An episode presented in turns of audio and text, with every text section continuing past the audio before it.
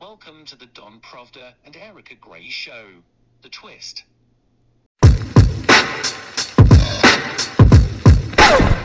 Welcome to the Twist News. I'm Erica Gray. Tucker Carlson interviewed Vladimir Putin, and it went through the media like a wildfire, with many news outlets highlighting the interview between Tucker Carlson and Vladimir Putin. In a way, it's kind of surprising because anything having to do with Russia is has been suppressed in the media or labeled as propaganda. And I talked about in a previous broadcast how it was suggested that there be a travel ban on Tucker Carlson. And after I broadcast that, Guy Verhofstadt made a comment again about how a real journalist is the one that's incarcerated, which, by the way, he is a clear propagandist. If you read Evan Gershkovich's writings in the Wall Street Journal, it's like textbook U.S. propaganda. It's interesting that Verhofstadt would label him as the real journalist and Tucker Carlson as a propagandist. But I was happy to see how much of the interview was aired throughout the world media, not just the US media, the world media, some calling it propaganda, but a lot highlighting parts of the speech. And one of the things that was highlighted was how Putin had tried to make peace with the West. I've talked about that on this broadcast, and I've talked about it because I've actually seen it and heard it. When I used to listen to Putin, I would hear him constantly extending an olive branch and it being ignored. So we're just going to hear a little clip, not going to play you much of it, but just a little clip about what Putin had to say in this regard. I became president in 2000. I thought, okay, the Yugoslav issue is over, but we should try to restore relations. Let's reopen the door that Russia had tried to go through. And moreover, I said it publicly, I can reiterate. At a meeting here in the Kremlin with the outgoing President Bill Clinton, right here in the next room, I said to him, I asked him, Bill, do you think if Russia asked to join NATO, do you think it would happen? Suddenly he said, You know, it's interesting. I think so. But in the evening, when we met for dinner, he said, You know, I've talked to my team. No, no, it's not possible now. You can ask him. I think he will watch our interview, he'll confirm it. I wouldn't have said anything like that if it hadn't happened. Okay. Were well, you sincere? It's impossible now. Would you have joined NATO? Look, I asked the question, is it possible or not? And the answer I got was no. If I wasn't sincere in my desire to find out what the leadership position was. But if he had said yes, would you have joined NATO?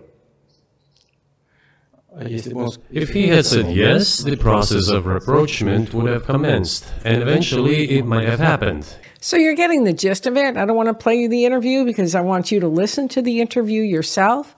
But basically, Putin gives many different examples of how he tried to reach out and how essentially Russia was shut down. And I want to add that this is very, very serious now for the United States because we could have had good relations with Russia and we could have had a trade agreement, trade agreements, we could have had all those wonderful things that nations have when they get along that help one another. But what do we have instead? Because we shut that door and we vilified Putin and we sanctioned Russia to death.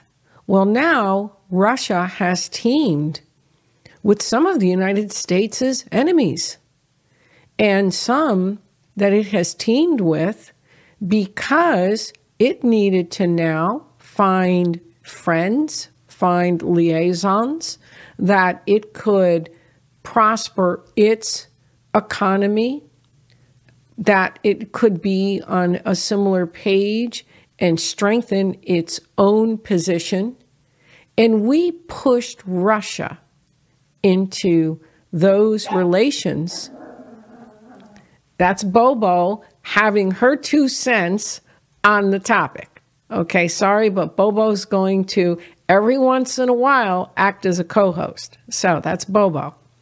So that's now what we have. And every time we seem to make a foreign policy mistake, it shoots us in the foot and eventually it weakens the United States.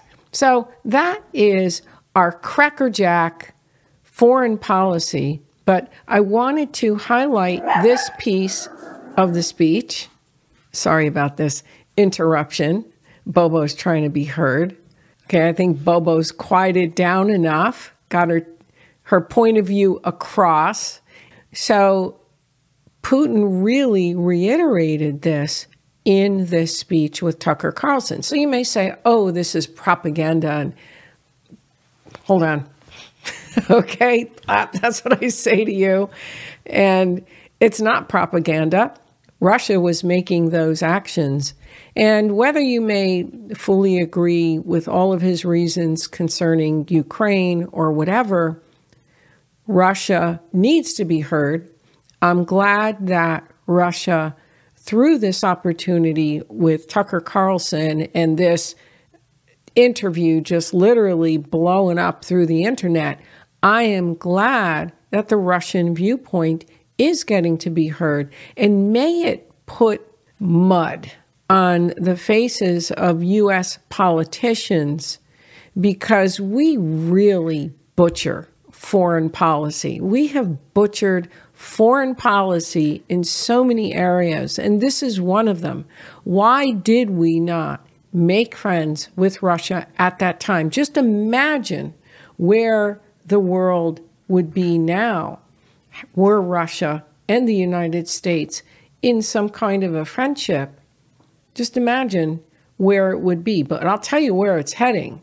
The dollar is on its way out the door because we and sanctioned Russia to death, vilified Russia, made Russia an enemy. So now Russia has teamed with our enemies or those that we're not friends with, and they're all whittling away at the US dollar.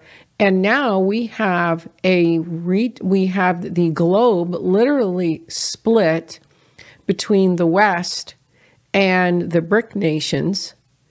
And we don't know where this is going to fully end up. And meanwhile, Europe is becoming a very powerful, is on its way to becoming a very powerful empire. It will be a powerful empire. It already has the strength of its market and it's already punching up to its weight, beginning to write rules for the world, rules that are not in the consideration of the United States as much as we like to tout how Europe is our allies. So, again, it would have been a good strategic interests with what is forming over there in Europe for us to have that good, solid relationship with Russia, but we really mess that up as we mess up a lot of things. If you've been following on this channel, this is basically what I have said about Putin that he has extended the olive branch over and over, and he's totally been vilified. And I'm glad that the Russian side got to be heard through Tucker Carlson and it's hard to call what Putin is saying propaganda. He doesn't sound like an old Soviet communist. I'm sorry, he just doesn't. So, this should get you to think. Hit that subscribe button and stay tuned for another broadcast that I'm going to have uh, concerning the interview about Putin and religion. Anyway, till next time, stay tuned. Damn.